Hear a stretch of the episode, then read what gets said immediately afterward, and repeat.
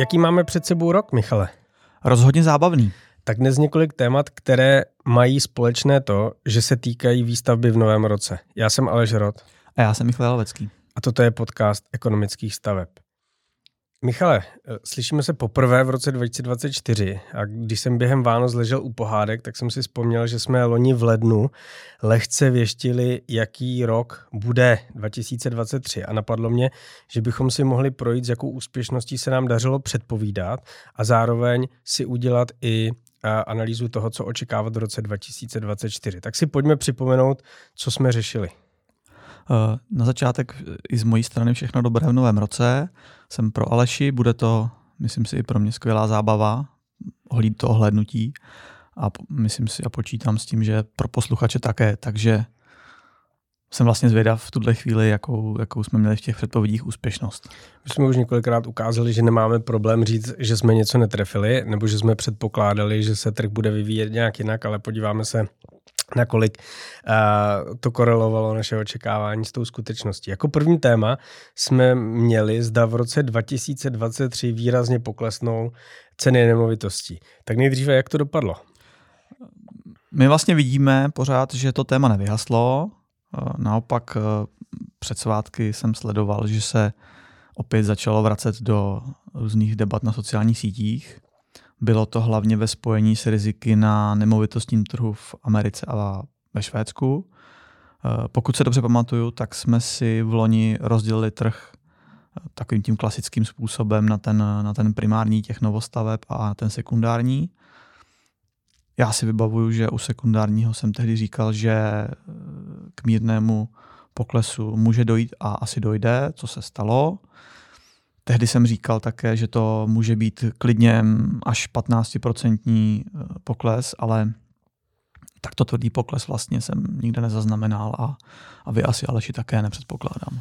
Já jsem tak detailně nesledoval ten trh na denní bázi, ale eh, pravda, že jsem ho určitě nezaznamenal minimálně u těch nemovitostí, které jsem sledoval a nebo dlouhodobě sleduji nějaké oblasti, kam by se dalo investovat. Co eh, se stalo a i to jsme několikrát říkali, že jednotlivé nemovitosti, které byly třeba přeceněné nebo u kterých majitel zkoušel štěstí a to zda se někdo na inzerát nechytí, tak ty v čase klesaly i klidně o desítky procent, ale pokles z nějaké nereálné nabídkové ceny na nějakou nerealizovanou nabídkovou cenu. Určitě není možné brát jako pokles na sekundárním trhu a nepochybně eh, není možné ho brát ani v případě, kdy se ta cena realizuje, protože eh, pravda je, že musíme porovnat vždycky realizované ceny u podobných nemovitostí a eh, to, že má nabídka často i vybůstovaná nějakým realitním makléřem a jeho budoucí provizí z ceny prodeje, eh, jiná očekávání, než je kupní síla a poptávka, která naopak teďka vyčkává, zadržuje investice a čeká na, na změnu sazeb, eh, potažmo na to, až bude možno lépe hodnotit investiční rozhodování a inflace se ustálí, tak um, ty jednotky případů rozhodně nedělají celý trh. Každopádně, každopádně ten primární trh, který nás zajímá především, tedy ty novostavby, tak, tak ten neklesal. Eh, naopak eh, třeba my jsme v loni v Polsku museli během roku dvakrát navyšovat ceny a toto navýšení táhl především růst ten omítek a například oken a potom těch úplně základních vstupů, jako je hlavně písek. Eh, ani, ani byty, vlastně, které mám také v hledáčku, tak v zásadě nezlevňovaly ty novostav, těch novostavbách. Eh, určitě mi na to, a teď vlastně navážu na vás, budou někteří na sociálních sítích tradičně oponovat a klasicky použijí nějaký výběr hroznů, takový ten klasický, to znamená, to znamená eh, tedy byty, které zbyly. Většinou my, my víme, víme eh, když potom se na ty byty třeba díváme, takže mají nějakou projekční vadu, kterou třeba ten, ten běžný eh, účastník toho, těchto rozhovorů jako nemusí úplně vidět. Eh, a developer vlastně už ví, že, že mu tam zbyli, že mají nějaký tento problém, že jakmile mu přijde nějaký klient, který ví, na co se podívat, tak, tak si z tohoto důvodu ten byt nekoupí především za tu běžnou cenu.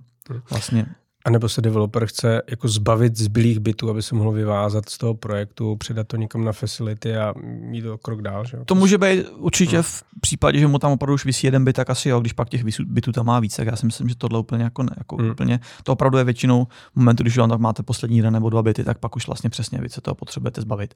Já velmi rád jako úplně odbočka, eh, já se občas dívám, eh, objeví se nějaký někdo, kdo se vydává z developera, tak se třeba jdu podívat na justici a mě strašně baví vlastně, jak je tam pak vidět, že tito, tito lidé byli jednatelé v, v mnoha například developerských projektech a, už, už, a, a samozřejmě tyto developerské projekty momentu dostavení a předání a přesně vyvázání, tak vlastně v ten moment eh, jsou, jsou v rejstříku vyškrtnuti, tak se vlastně dívám na tu historii, když o sobě někdo třeba říká, že jako je velmi zkušený developer, tak jestli tam těch developerských projektů má, má dva nebo tři, anebo jestli jich tam má patnáct. Takže to je taková jako taková moje trochu guilty pleasure albočka.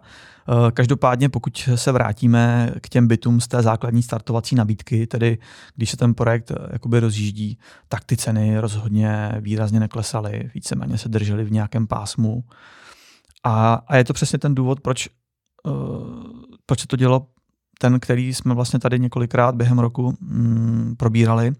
A tedy pokud ceny vstupu rostou, a když třeba sleduji u nás polské statistiky, tak uh, vidím, jak ty, jak ty ceny těch nových bytů začínají už v tuto chvíli silně růst. Teď jsem zrovna viděl, viděl eh, přehled za, za listopad, který už je uzavřený. A třeba Gdaňsk nebo Krakov uh, v Polsku rostou mezi, meziměsíčně, nikoli meziročně, ale meziměsíčně už o 5%, což jsou v podstatě nárůsty jsou všude. A tato dvě velká města mají ty nárůsty největší a opravdu Eh, opravdu je přesně znát to, co jsme tady říkali, že v momentu, když se zastaví výstavba, tak, eh, tak v určitý moment se to otočí a poletí to velmi rychle nahoru. Eh, někteří se nám za to trošku smáli, někde ještě v podstatě v létě, ale dneska už to vidíme na podzim, na podzim a, a, a v tuto chvíli v zimě, že, že se to už přesně otočilo. Jeden můj kolega, manažer projektu v Polsku, tak před pár týdny přišel úplně, úplně pobouřený a říká, představ si, ve Vroclavi už jsou eh, ceny za metr čtvereční u nových bytů na 15 tisících zlotých za metr čtvereční, tedy zhruba blíží se to k 90 tisícům korun. Krát 6, jo? Tak plus zhruba minus. krát 6, už, už jsme skoro na 6, přesně tak. Po, po tom, co, co, co byla zvolena nová vláda, tak, tak ta měna raketově posiluje. A, a jak říkám, byl tím velmi pobouřený a já jsem mu vlastně řekl, buď úplně v klidu, protože konečně se to srovnává s těmi českými cenami v těch velkých českých městech, takže je to všechno v pořádku. Jo. Ehm, my jsme eh, kromě cen domů a bytů eh, debatovali také o tom, že co se stane na trhu výstavby, že nastane postupné snižování výstavby rodinných domů, kde budou lidé spíše bláhově čekat na lepší ceny pozemků, lepší ceny materiálů a nižší sazby hypoték. Jak to zpětně hodnotit? No to je docela dlouhá otázka, která je složená vlastně z více částí, tak pojďme postupně uh, si to rozklíčovat. To, že nastane snižování výstavby, tak nebyla žádná raketová věda, teď jsem to vlastně před chvilkou říkal. Bylo to jasné každému, kdo zná základní ekonomické teorie, které se týkají fungování trhu vlastně v čemkoliv. Eh, každý měsíc loňského roku klesal počet udělených stavebních povolení a logicky také každý měsíc klesal ten počet nově zahajovaných staveb.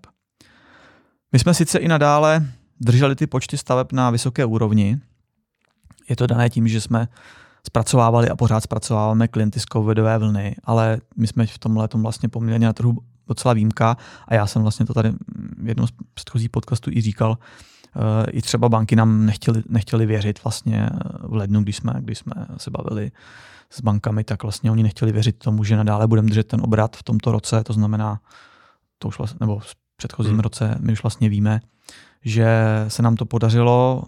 V tuto chvíli vlastně jsme někde na začátku ledna, tak, tak uzavíráme, uzavíráme vlastně ten loňský rok a ta předběžná čísla jsou vlastně jako velmi dobrá, takže ten rok 2023 v podstatě nedošlo, co se týká obratu u nás k žádným poklesům.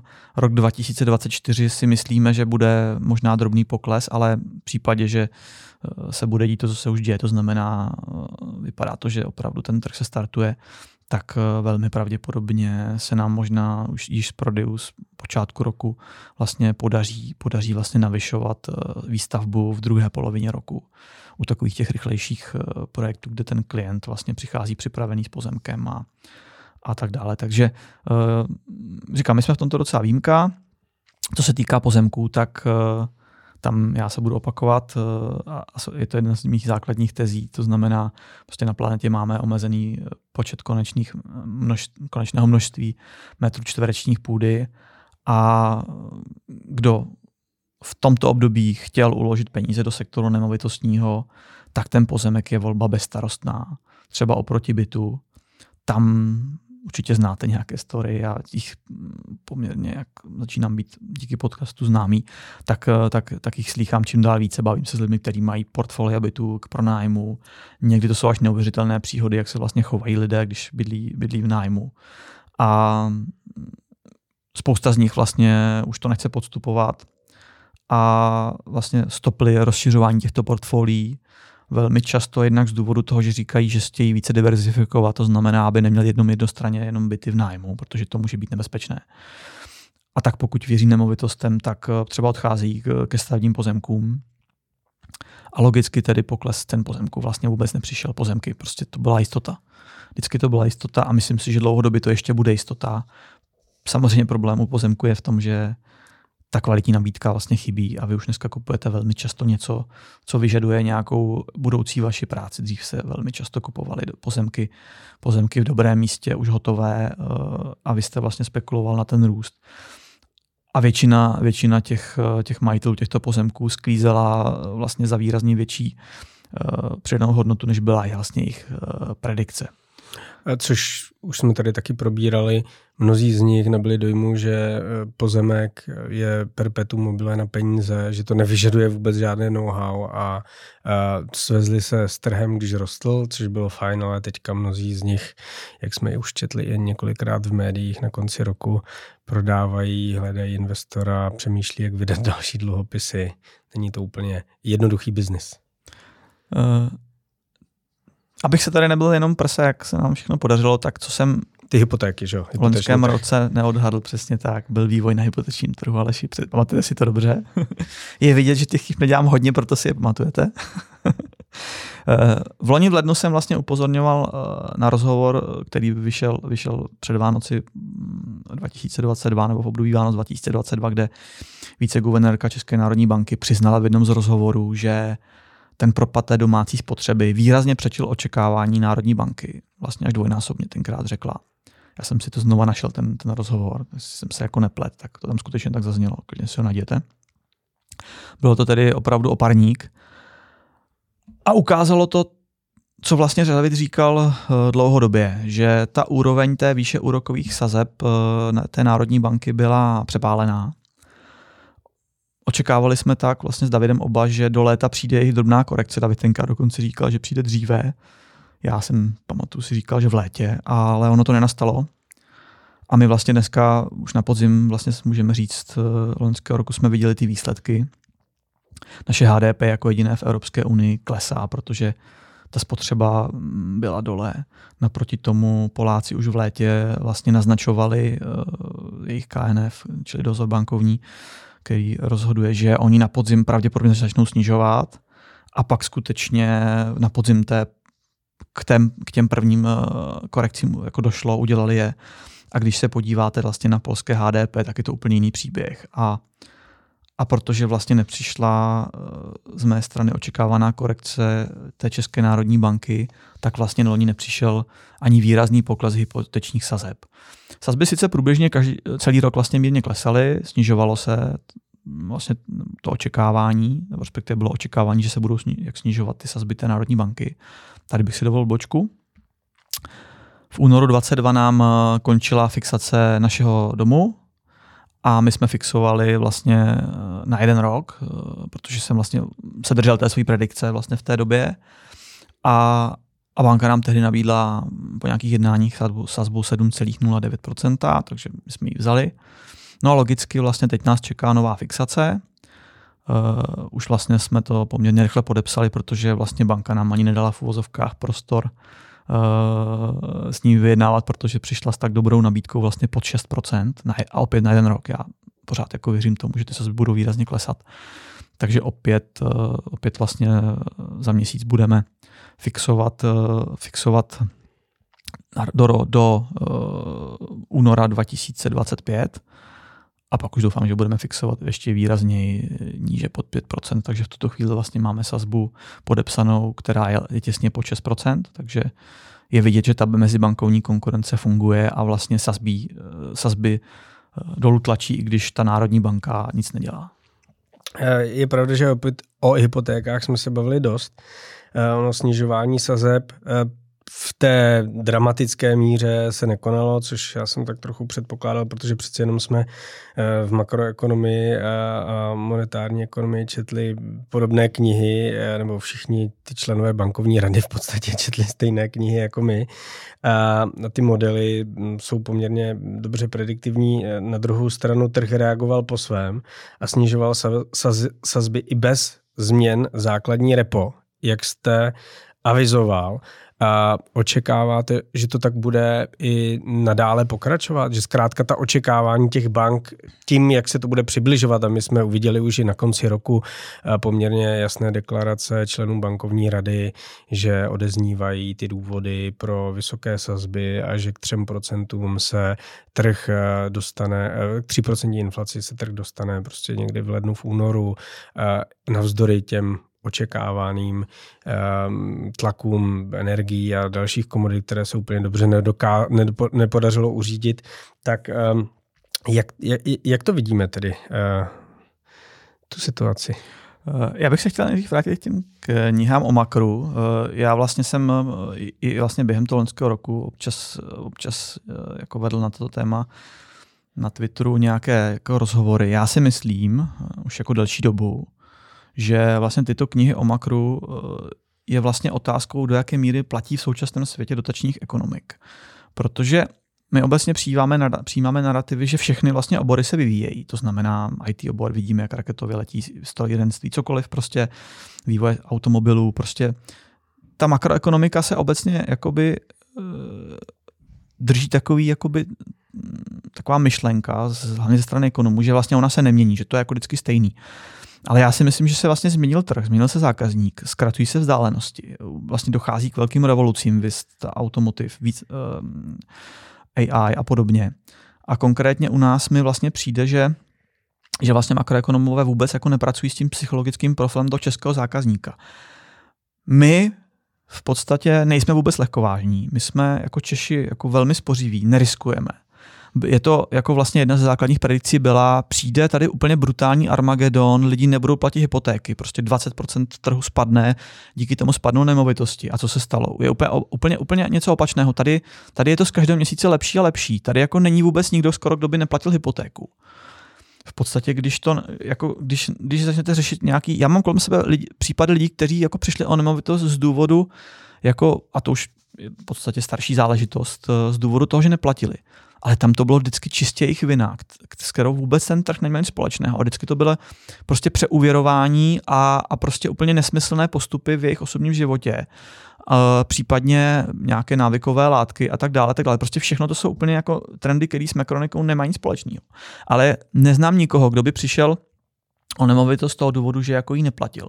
Takže uh, já si myslím, že my jako Češi eh, v podstatě jsme se velmi rychle vystrašíme z těch restrikcí. Hodí nás to, a to je vlastně potvrzí ta čísla, hodí nás to okamžitě do toho módu úspor a šetření. Přestaneme utrácet, to se vlastně tady děje už v podstatě rok, přes rok. Takže já jako myslím si, že ty knihy napříč, o makru napříč světem eh, jako zjednodušeně eh, vlastně házejí všechny lidi ze všech kontinentů, ze všech států do jednoho pytle dávají vlastně stejné postupy a řešení třeba pro Čechy a Poláky, ale to tak není. A sám to vlastně denně pozoruju v tom Polsku. Protože ono se jako říká, my jsme sousedi, prostě jsme, jsme stejní. A je to vlastně věc, o kterou my se s Davidem bavíme už prostě 18 let od té doby, co jsme vstoupili do Polska, protože my jsme tento narrativ vlastně drželi prvních třeba 3-4 roky a v podstatě uh, a první 3-4 roky po nějakém stupním růstu, kdy všechno v konjunktuře rostlo roku 27-28, tak pak přesně z tohohle důvodu jsme narazili brutálně do zdi. A vlastně dva roky nám trvalo, než jsme pochopili, že ty český a polský, eh, čeští a polští eh, lidé nejsou stejní. To znamená, já vlastně k těmto obecným tezím, které třeba reprezentuje skvělý ekonom, kterého rád to je, to je vlastně ekonom GNT Petr Sklenář, tak jsem velmi skeptický. A vlastně myslím si, že ta společnost se prostě změnila. A já bych jako řekl, že eh, v tuhle chvíli, v tuhle chvíli je to možná o tom, že někdo dostane brzo Nobelovu cenu za ekonomii, protože přesně na tohle to poukáže, vlastně řekne, tady to už hoďme do detičky tyhle všechny staré knihy z makra a je potřeba se na to podívat novýma očima. Aleši, co mi to řeknete? No, já teda jsem jako si tady eh, dělal vlnovky červené a, a tak dále, ale asi bychom mohli dát někdy nějakou, eh, nějaký díl o tom měnově politickém kanálu hospodářské politiky, protože um, je to mm, jako dost uh, důležité, to, co jste zmínil, to znamená ten jako národní komplexní pohled. Na druhou stranu ta ČNB skutečně má jako napsáno v tom svém statutu, že jí zajímá jedna věc a to je jako cenová politika, ono jí nezajímá nic, druhého, nic jiného, jako v tom primárním eh, cíli. Na stejné eh, hladině významnosti má prostě jako, nebo všechno ostatní má pod ní. A eh, je třeba prostě jako teďka to vnímat tak, že tři, ten inflační cíl se přiblížil a teď je třeba na to jako rychle reagovat.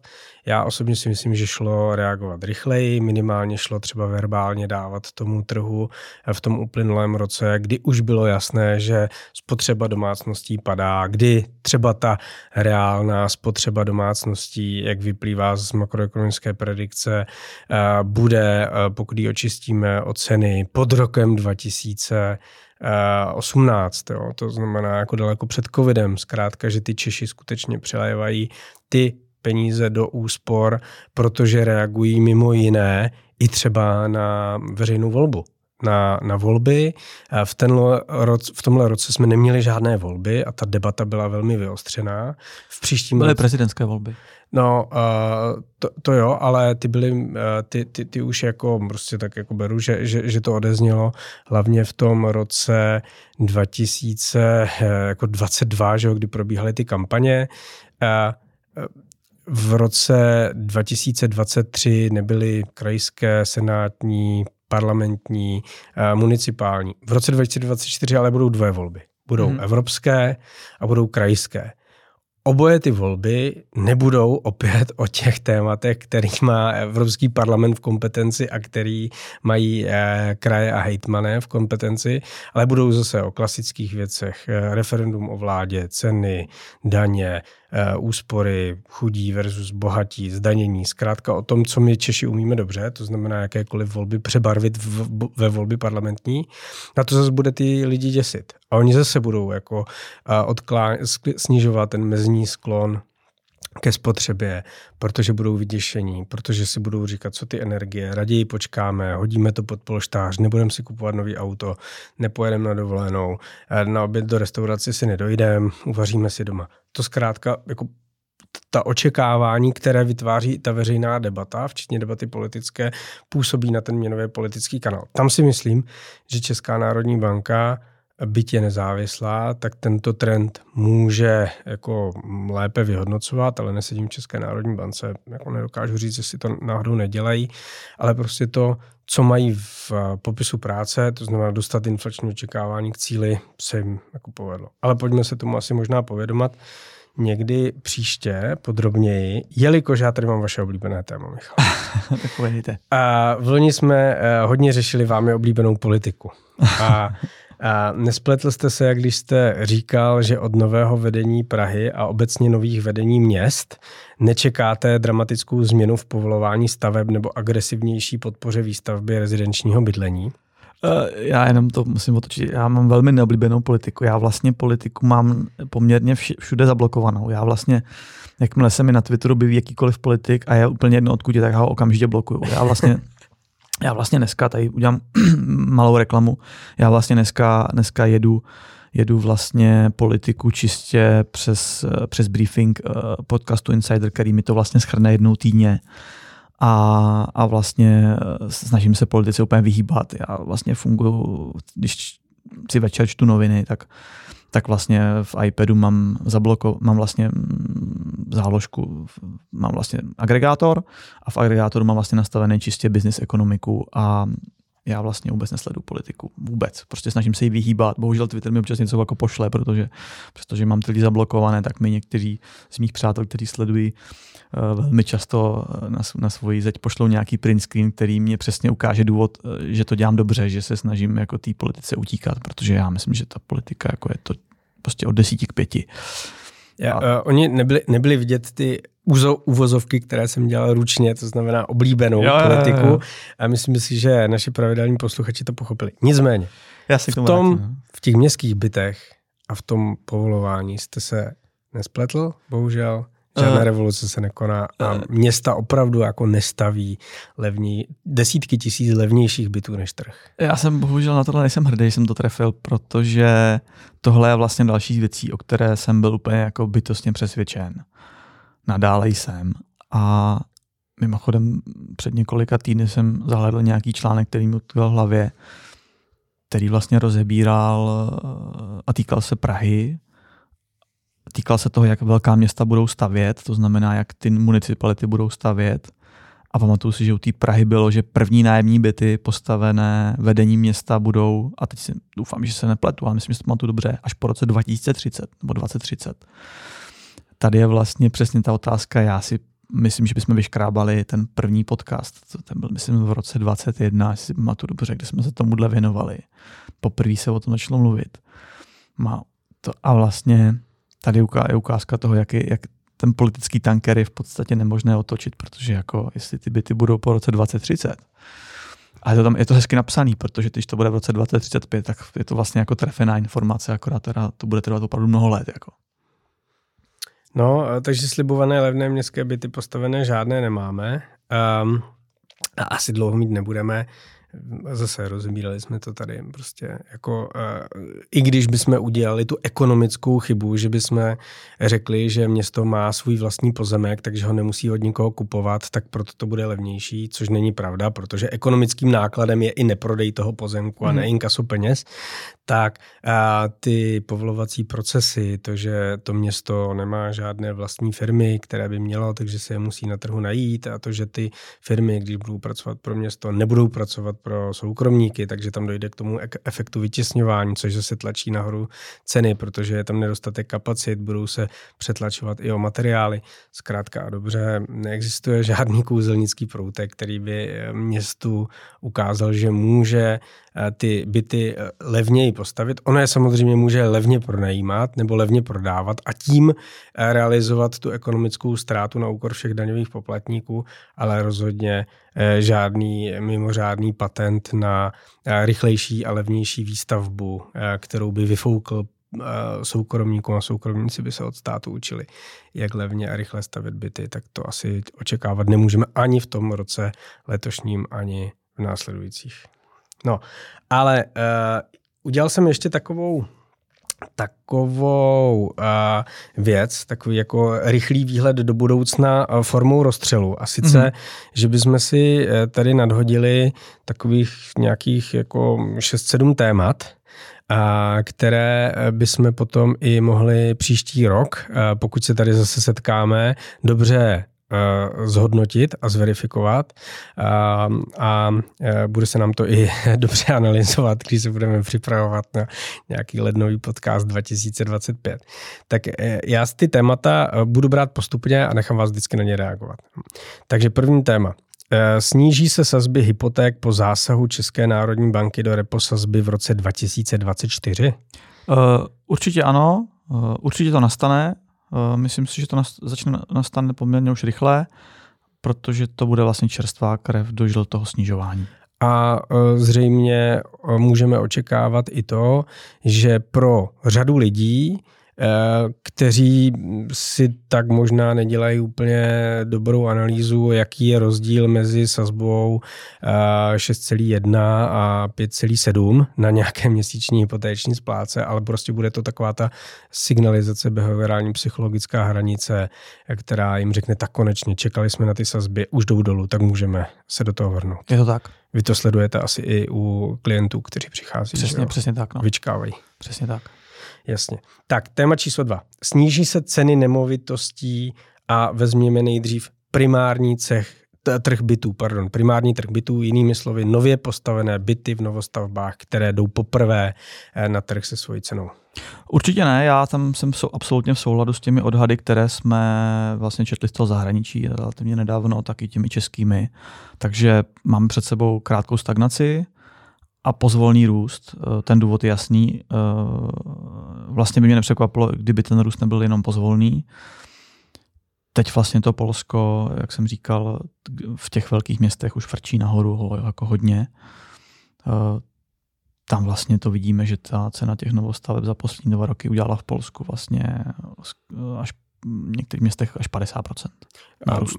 Souhlasím, bude tomu pomáhat i ta zastavená výstavba, která prostě jako nedoplňuje ten trh. A není to žádné iluminátské spiknutí developerů, ale prostě je to jako čistý racionální ekonomický rozum, který je vede k tomu, že když jsou vysoké úroky, vysoké sazby, vysoká nejistota, eh, tak prostě rozjíždět eh, projekty a mít v nich spoustu peněz je zbytečné, pokud mají třeba ještě v nabídce nějaké neprodané byty nebo byty, které dokončují, tak mm, já bych se zachoval úplně stejně a nevnímám to jako nějaké spiknutí, jak někteří politici Aha. třeba rádi říkají. V Polsku vlastně eh, v prosinci jsem měl nějakou statistiku, eh, meziměsíčně, vlastně, nebo meziročně, pardon, meziroční pokles v nabídce bytů v novostavbách ve těch devíti největších polských městech, to jsou všechno vlastně města, která se blíží milionu, tak, eh, tak byl vlastně v průměru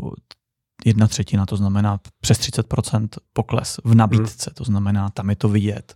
A proto ty ceny tak brutálně teďka vyletěly v Polsku nahoru a já si myslím, že v Čechách to nebude jiné. Hmm.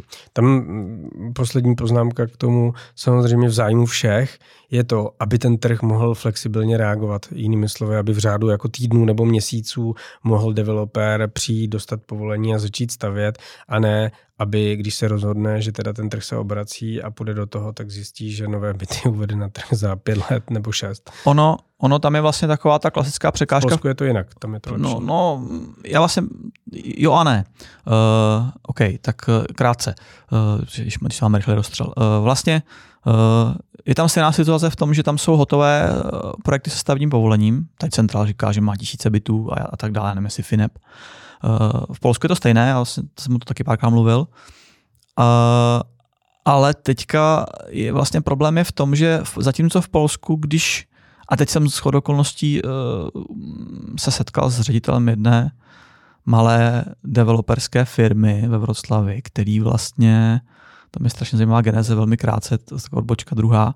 Uh, já jsem se s ním vlastně setkal, a taky poměrně zvláštní člověk, zvláštní energie z něj šla. A, a vlastně jako jsme se šli bavit a on vlastně z něj vypadlo, že on je původem původem vlastně dělal koupelny, to znamená obklady, normálně jako dělník. A já říkám, ty, jak jste se dostal k tomu, že děláte takhle poměrně, a on dělá poměrně luxusní developerské projekty za hodně peněz. Jako. A z něj vlastně vypadlo, že, se, že měl nějaký zdravotní problém a řešil to přes rodinu a ze vzdálené rodiny vlastně nějakýho v podstatě eh, skoro ani ne strýček, prostě lékař eh, prostě mu s tím pomáhal a vlastně dali se, dali se jako slovo dalo slovo a zjistil, že on, ten lékař v podstatě, on se vždycky v Polsku říká, že lékaři jsou strašně chudí, oni jezdí, taky vtipný, jezdí starými oletými Mercedesy, tak desetiletými, ale je to prostě z důvodu toho, že oni prostě ty peníze dostávají jakoby z jiných směrů, já to nebudu specifikovat blíž, aby na mě nešlo nějaký trestní oznámení ale oni jsou velmi bohatí. To znamená, na venek se vlastně říká, jak, to, jak jsou chudí. Když vidí člověk ty statistiky, tak vlastně skoro v podstatě nemají, nemají na jídlo, ale ta realita je pak taková, že pak takovýhle pan doktor prostě vezme několik desítek milionů, pošle je tady nadějnému mladému 28-letému eh, obkladači a ten mu vybuduje firmu a vlastně ta firma už nějakých 5-7 let staví poměrně jako luxusní projekty v Vroclavi za opravdu velké peníze. A, a to je přesně ta otázka, ukázka tam je hlavní důvod, proč se mu to podařilo, je v tom, že tam ty překážky na tom trhu jsou nulové. On se prostě rozhodli a za půl roku v podstatě, když to zjednoduším, stavili developerský projekt o 30 bytech luxusních, v luxusní prostě lokalitě v, relativně centra Vroclavy. Což dovedete si představit, že byste tady v centru Prahy, v podstatě, když to tady řeknu třeba ve Vysočanech, nebo možná to ještě, bych možná řekl Karlín, že byste se rozhodli za půl roku budete stavět developerský projekt o 30 bytech, protože máte pozemek? No za půl roku bys to teda fakt nestavil, to si jako ty nechám useknout obě ruce a levou nohu. Jako. Takže tak. z mýho pohledu jako to je, ta, to je ten rozdíl. Polský i český trh mají v tuto chvíli několik, v těch velkých městech, v každém městě několik projektů, kde už vlastně můžou stavět. A co se stane? V Polsku se bude stavět, to znamená, Oni, oni jsou hladoví, oni potřebují stavět, to znamená, jakmile to prodají, budou okamžitě stavět. Myslíte si, že centrál vrhne všech, nevím, 10 000 bytů od zítřka na, na trh, protože může stavět? No to by byly blázni, ne? Protože prostě tam je objektivní překážka na tom trhu, která ví, že, ví, že prostě kdo, to, kdo ty stavební povolení nemá, tak eh, stavět dlouho nebude no tak proč by stavili jako za levno hodně bytů, když můžou stavět za draho málo bytů a několik let, jo. A to jako není kritika, prostě ten trh jim to umožňuje, tak jenom jako ukazuju těm lidem, hmm. že, že jako představa, že lidi, že, jako, že tady jako developer je charitativní firma není, prostě developer tady je proto, aby maximalizoval svůj no. zisk. Já bych eh, možná vás mírně opravil, ale vím, jak jste to myslel. On jim to ten trh neumožňuje, protože ta konkurence skřípe zuby, ona jim to umožňuje ta zaseknutá regulace, no, která jasně, dělá o tom mluvím, no. tu bariéru. No, tak je, no. Ta bariéra je prostě na, na, na, na pozici toho, toho stavebního zákona povolování. A v tuto chvíli, jako všichni vidíme, že zno, jako nový stavební zákon prostě v jakýkoliv formě, prostě co teďka se tady jako řeší, tak to prostě není řešení a to asi nevyřeší nic. Žádná velká revoluce. Ne, nic se nestane. Eh, vracíme se k rychlému rozstřelu, který mm-hmm. se nám hned u prvního bodu trošku no, zasekl, no. myslím si, že to je dobrý.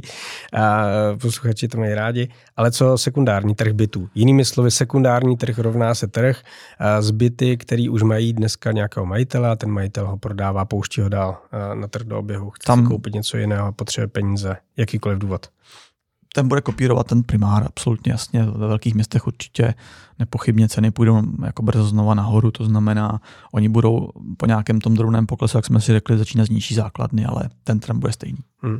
Co ceny nových rodinných domů? Jinými slovy, vaše primární uh, doména. Uh, tam nevidím nic, co by mohlo ceny snížit. Uh, ty pozemky uh, tam začínají znova růst, to už vlastně vidíme.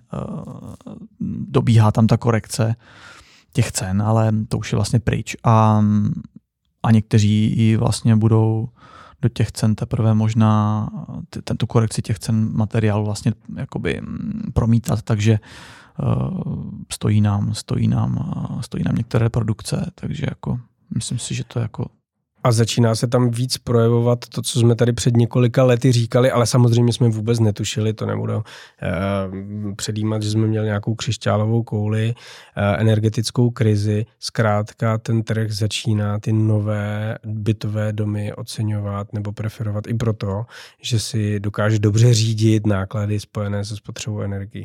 Je to tak. A to se promítá do mých další otázky. Co sekundární uh, trh rodinných domů? Uh, tady by mohlo dojít k poklesu, a to je to, co jste vlastně říkal teďka vy, anebo dlouhodobé té cenové stagnaci u těch domů, kteří, které mají velmi špatnou energetickou třídu. Tam si to dovedu představit. Těch domů je docela hodně. Ono už jako vlastně v druhé polovině loňského roku jsem poměrně hodně viděl takových opravdu jakoby eh, ruin, za i poměrně velkými městy nebo v blízkosti velkého města, kde Lákavá v podstatě, cena. Hmm, ale nikdo to nechtěl. No právě, že možná, právě, že možná na, tam... Na první pohled, jako laicky, já jsem viděl no, nějaký rodinný dům v dojezdové vzdálenosti od Prahy za 2,3 milionů, což relativně velký dvoupatrový, což si říkáte, to je snová koupě, ale Myslím si, že náklady na rekonstrukci, zateplení, pořízení technologií na moderní eh, výtop a výrobu energie by z toho domu udělali prostě jako velmi luxusní novostavbu.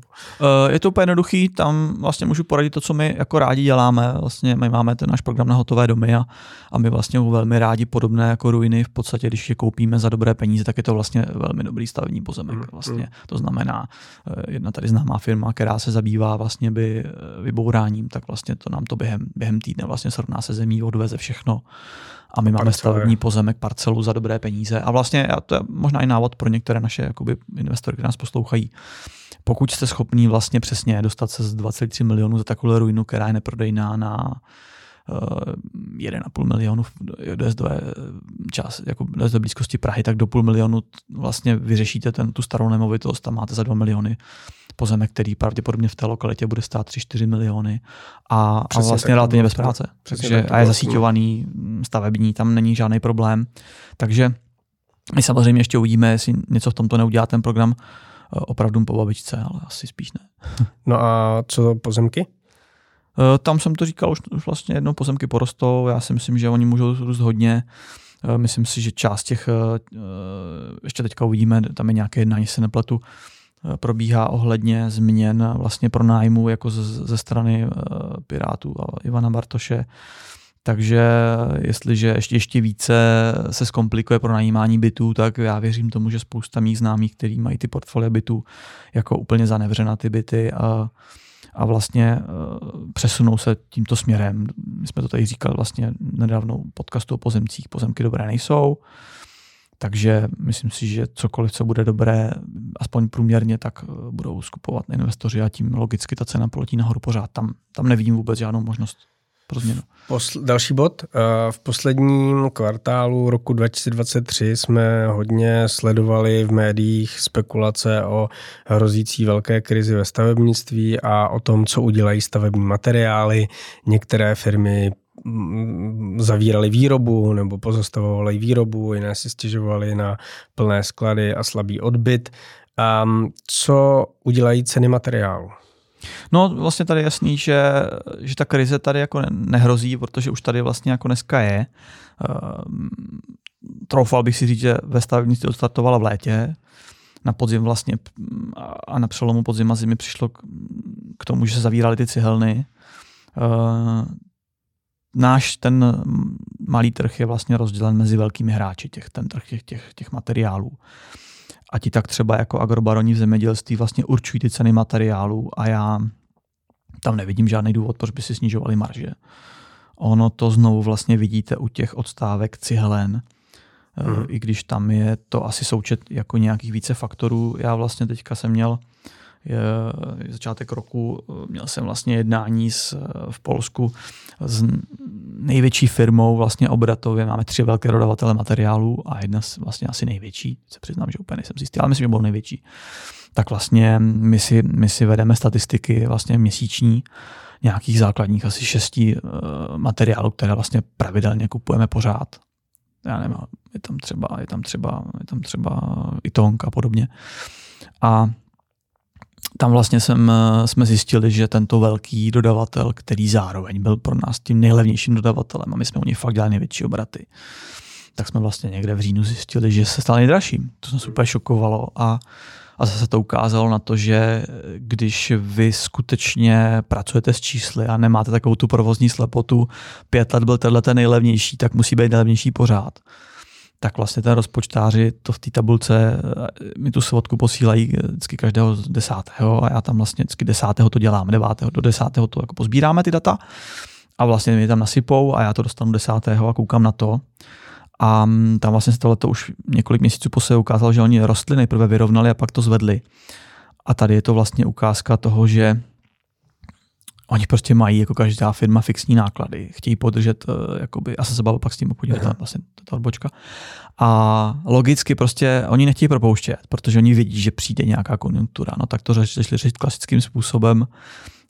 Uh, lehce budeme zdražovat, uh, máme menší obraty, logicky menší zisk a aby jsme si udrželi fix a aspoň nějaký mm, základní zisk pro investice a splátky úvěru, tak prostě musíme zdražit. A to přesně teďka nastalo, takže prostě menší poptávka přinesla logicky vyšší ceny i v tom, i v tom Polsku. A mm, nás to jako překvapilo a vlastně, a vlastně přirozenou cestou jsme od zhruba od toho října, kdy se oni začali zdražovat a protože to sledujeme, jak jsme vlastně přirozeně uh, zjistili, že jako uh, touhletou vlastně politikou vlastně dneska, dneska 70% nákupů, který jsme, nebo 80% jsme u, u tohoto velkého dodavatele vlastně poklesli, uh-huh. protože prostě si to kompenzujeme přechodem k těm druhým dvou, tam, kde jo. to jde, takže nebo dokonce i někde, někde tam, kde to nejde, tak i k někomu malému, kdo má prostě tu cenu lepší. No. Takže jako eh, je vidět, že ti velcí, eh, a proč o tom mluvím, protože ta v Polsku ta konkurence je výrazně větší, ten trh je roztříštěný, byť tam jsou takovýto tři velcí dodavatele, tak eh, ale pořád oni nemají celý trh a oni neurčují ty ceny. A eh, my tam vlastně máme možnost to, toho manévru, ale já tady v Čechách vlastně tuhle možnost manévru nevidím, protože tady vlastně je to v podstatě taková, takový postup trošku jako u těch agrobaronů a tam vlastně, tam vlastně oni si ten řídí, to znamená, to znamená, oni v podstatě jedou, jedou nějaké své ceny, pod které nikdy nepůjdou. No i proto jsme, jako s mnoha lidmi jsem to řešil, e, i třeba na úrovni individuální stavby domu, kdy si někdo jako sám tím, tou takzvanou své pomocí nakupuje materiál a prostě e, snaží se investovat svůj čas a své úsilí do toho, že, že e, pak má nějakou jako úsporu v cash flow, nicméně ten svůj čas tomu obětuje. Říkali jsme si, že ta své pomoc je trošku jinak definovaná, než to, jak jsme dřív vnímali ten termín. Mm-hmm. No tak uh, oni si sami po svoji vlastní ose dováží materiál z Německa nebo právě z Polska. Protože ten... No, jasně, ale tam já... A u těch větších hráčů eh, ty německé nákupy, taky jsem o nich co zčetl, že se to vyplatí. Vůbec nevím, jak to Německo, to říká tady David. Já vlastně tam nemůžu vůbec posuzovat Německo. Uh, ale jako to Polsko už jako tady se klasicky najelo v prvním a druhém, hlavně v prvním kvartálu na to, že to je strašně výhodný. No jenomže eh, loňského roku, první kvartálu. Jenomže my jsme v prvním kvartálu eh, tohoto roku a vlastně eh, tam nastaly, nastaly dvě velké věci v Polsku. To znamená, od léta se čekalo, že by mohla přijít změna ve vládě, to znamená, ta měna brutálně šla posilovat někde od dubna 2023, jestli to tu dobře. A jakmile ta vláda vyhrála, tak poskočila skokově. A respektive jakmile vyhrála volby, poskočila skokově a druhý skok přišel po té, co vlastně v prosinci schválili vládu už novou, to znamená, došlo k té výměně, to znamená, bylo jasné, že do Polska půjdou velké peníze z uvolněných um, dotačních programů, které Unie stopla, protože uh, vláda Donalda Tuska vlastně řekla, že to všechno, co bylo špatně, oni, oni, oni nahradí uh, novými rozhodnutími, novými postupy, která budou vlastně shodná s Evropskou uní. To znamená, odblokují se tyto finance. Na toto Polsko sázelo. Já jsem to slýchal na nových jednáních prostě od léta. Mí přátelé, kteří byli vysloveně proti, v té době proti vládní, říkali, počkej, vyhraje Tusk a v ten moment prostě se tady nalejou ty velký prachy, co tam držený vysejí. Asi, to, asi k tomu to směřuje. Takže ta měna brutálně posílila. A druhá věc je, že uh, na podzim po prohraných volbách okamžitě začaly brutálně růst ceny paliv. Vlastně už v prosinci se to otočilo, že uh, levnější tankovat Čechá než v Polsku velmi často. Mm. A my to jako vidíme. Uh, a jeden z důvodů, o kterém jsem jako mluvil, vlastně ten, ten, ten, ten, ten, ten obchodní ředitel vlastně té, toho velkého dodavatele mi řekl rovnou, my jsme museli začít i z toho důvodu, že my, my oproti té konkurenci jsme sázeli na to, že se vyplatí nemít příliš rozbudovanou vlastní autodopravu. Uh-huh. A oni nám ty dodavatelé ty autodopravy jako strašně zdražili. Jo. A já prostě to musím zacenit. A, a ty moji dva konkurenti, oni, oni nejsou tak velcí, ale oni, oni to jedou po vlastní ose. Takže uh, výho- on, a ty dodavatel postupy mají dvě výhody a nevýhody, nebo mají výhody a nevýhody ten velký dodavatel, eh, ten vlastně eh, tímhle způsobem eh, obsluhuje ty klienty velmi rychle. Tam ti dva čekají na vlastní dopravu a v momentu, když je špička, tak jsme čekali třeba na iTong 14 dní nebo 10 dní. Oni ho měli na skladě, ale my jsme čekali ve frontě na, na transport. Uh-huh. A oni nám řekli, zaříte si vlastní transport, což jsme zjistili, že je velmi drahé, takže jsme to nikdy nerealizovali a čekali, jsme čekali, protože prostě by nás to stálo jako velké, velké tisíce navíc. Takže to je přesně tenhle ten jakoby, jakoby z těch důvodů, co třeba jako ty lidi si neuvědomují, že vy si říkáte z Polska si to dovedu levně, ale máte informace 8 měsíců staré. A, a jsme znovu zpátky u těch čísel, opravdu je důležité si to počítat v té aktuální ceně a kompletně i s tou dopravou. To může jako zjistit, zjistit, že sice ten, eh, ten, eh, ta tvárnice Itongu stojí o 15% míň, Aha, ale, ale s, dopravou s dopravou. a přepočítaným kurzem, pokud nemáte zloté, pokud nemáte.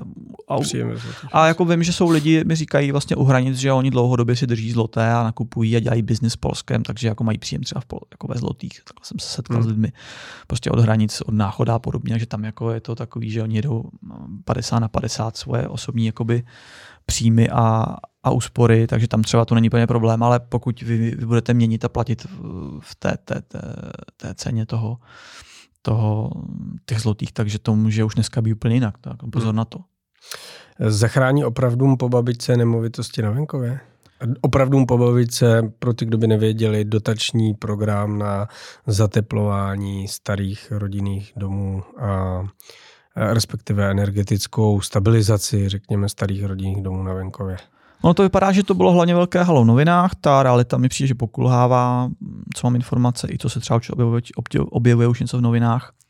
U nás proti Polsku jsou hlavně tyhle dotační procesy strašně složité a lidem se do toho vlastně velmi často nechce.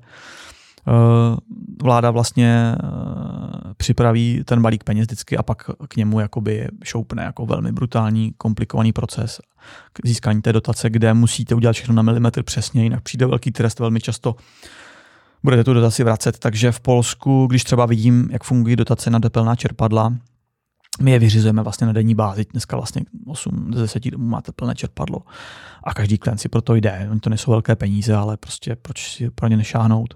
Tak je to vlastně jednoduchý, rychlý systém. Říkám, znám ho detailně. Vlastně já se pod jako ředitel u některých musím i často podepsat, takže takže na to koukám, jsou prostě dvě A4 a dostanete prostě 50 tisíc na čerpadlo v korunách, takže jako je to, a je to fakt jako rychlovka. Lidi si to vyřizují samo, nepotřebují tomu žádnou agenturu, nikoho prostě, který by to platili, o, o, o které vlastně pak zase z té dotace eh, dostanou méně peněz, takže ten přínos bude asi možná nižší a otázka je, jestli se to vůbec ty prostředky vlastně vyčerpají během toho roku. Hmm. Koupí stát krachující developerský projekt, protože si to volič bude vyžadovat? ale že vy mě začínáte s těmi otázkami děsit. To jsem zvědavý, kde dneska skončíme. U tohoto by mě vlastně zajímalo, jak jste, jakou, jakou genezí vlastně myšlení jste k tomu došel. Eh, Nemám žádné náznaky, ne, to napadlo a, a děsí, děsí mě ta myšlenka stejně, ale tak říkal jsem si, proč se na to nezeptat. Uh, já si myslím, jestli to dobře sledu tu Čínu, tak tam ani tam si myslím, že ty developeři jako ta, ten, ten stát je ne, jakoby nezachraňuje, nechávají to krachovat a tak dál a mají tam velký problémy, já tomu nevěřím. Já si myslím, že to jako bylo zahra, velmi zahranou. Spadne letos nějaké dlouhopisové letadlo?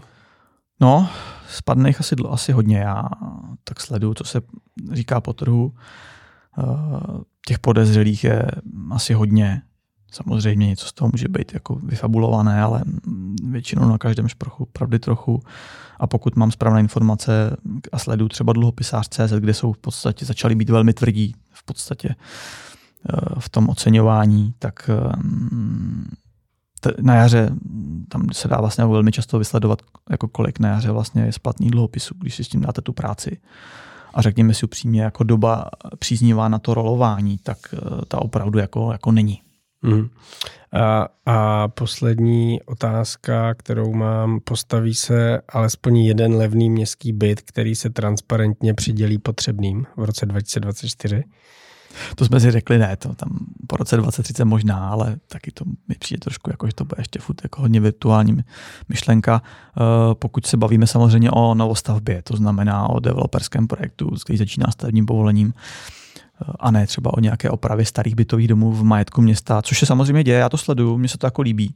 Dělají to výborně, hlavně některé pražské části si myslím, eh, myslím si, že i některých vlastně lidí, kteří jako politicky vůbec nepodporují, tak co, jestli ty informace z médiích, a asi, asi to tak bude, tak uh, tam já tu roli vidím toho města. Myslím si, že by mělo vlastně opravovat svůj fond, který má nemovitostním a případně například nejen udržovat a opravovat, ale, ale třeba i některé nemovitosti jakoby přeměňovat na, na nájemní byty. Já si myslím, že to je v pořádku, já v tomhle tom fandím, protože mi se jako líbí vlastně obnova měst. Já rád sleduju fotky, odbočka poslední třetí, uh, fotky z, vlastně, které připomínají staré časy, ať už z první republiky, z Prahy, ať už, ať už Eh, s obdobím vlastně po druhé světové válce, ať už z 80. let. A vlastně, když vidíte fotky, eh, a teď je vlastně jedno, jestli to bylo období kapitalismu za první republiky, anebo socialismu v 80. nebo 70. 60. letech, tak vlastně vždycky na těch fotkách si říkám, jak ty, nema, jak, jak ty budovy byly strašně zanedbané. Hmm. Jak to prostě eh, i v tom době po prostě první republiky, jak to v podstatě, jak v podstatě to byl jako, fakt jako hnus, když to takhle řeknu a jak vlastně eh, Praha velk, z velké části postoupila, ale i jiná města, menší města, jak jsou dneska opravená, jak je ukázka o to, že když to má svého majitele, tak se o to starají. A i ty města si myslím, že tím, že toho mají méně i méně a mají na druhou stranu, jsme se o tom bavili vlastně, nedávno, vy jste to tady vlastně říkal, města mají mnoho peněz na, na účtech a myslím si, že tohle je ta jejich role, to znamená nevymýšlet developerský projekty, ale města by měla dneska především jako opravdu na maximum se starat o ten jejich fond, to znamená, pokud můžou vytáhnout ještě nějaký dotace, opravovat, měnit vlastně, nevím, nějaké kancelářské budovy například v centru měst na, na, na to, aby se v tom dalo bydlet a tak dále, tak dále. To znamená, města by si měla udržovat svůj fond a případně, případně i třeba rozvíjet ho tímto, tímto směrem, to se mi jako líbí. Hmm. No a to je poslední eh, věta k tomu našemu rozstřelu, tak budeme vědět, jak eh, ho příští rok zhodnotíme v lednu. My jsme dneska toho probírali spoustu, probírali jsme pozemky, probírali jsme byty, probírali jsme rodinné domy, probírali jsme materiály, bavili jsme se o mm, hypotékách, měnové politice, bavili jsme se ale i o roli obcí a tím jsme dneska skončili, tak doufám, že nám zachováte v tomhle roce přízeň. Pokud byste měli nějaké zajímavé téma, otázku nebo podnět, určitě nám to posílejte na adresu podcast ekonomické stavby CZ nebo skrz sociální sítě. My zase velmi brzy z těch dotazů, které jste nám poslali, uděláme nějaký dotazový díl, které jsou poměrně dobře mm, poslouchané, protože to, co vás zajímá, tak e, to my zodpovíme. No a budeme se těšit e, zase příště. Mějte se moc hezky, pěkný den. A ještě jednou úspěšný rok.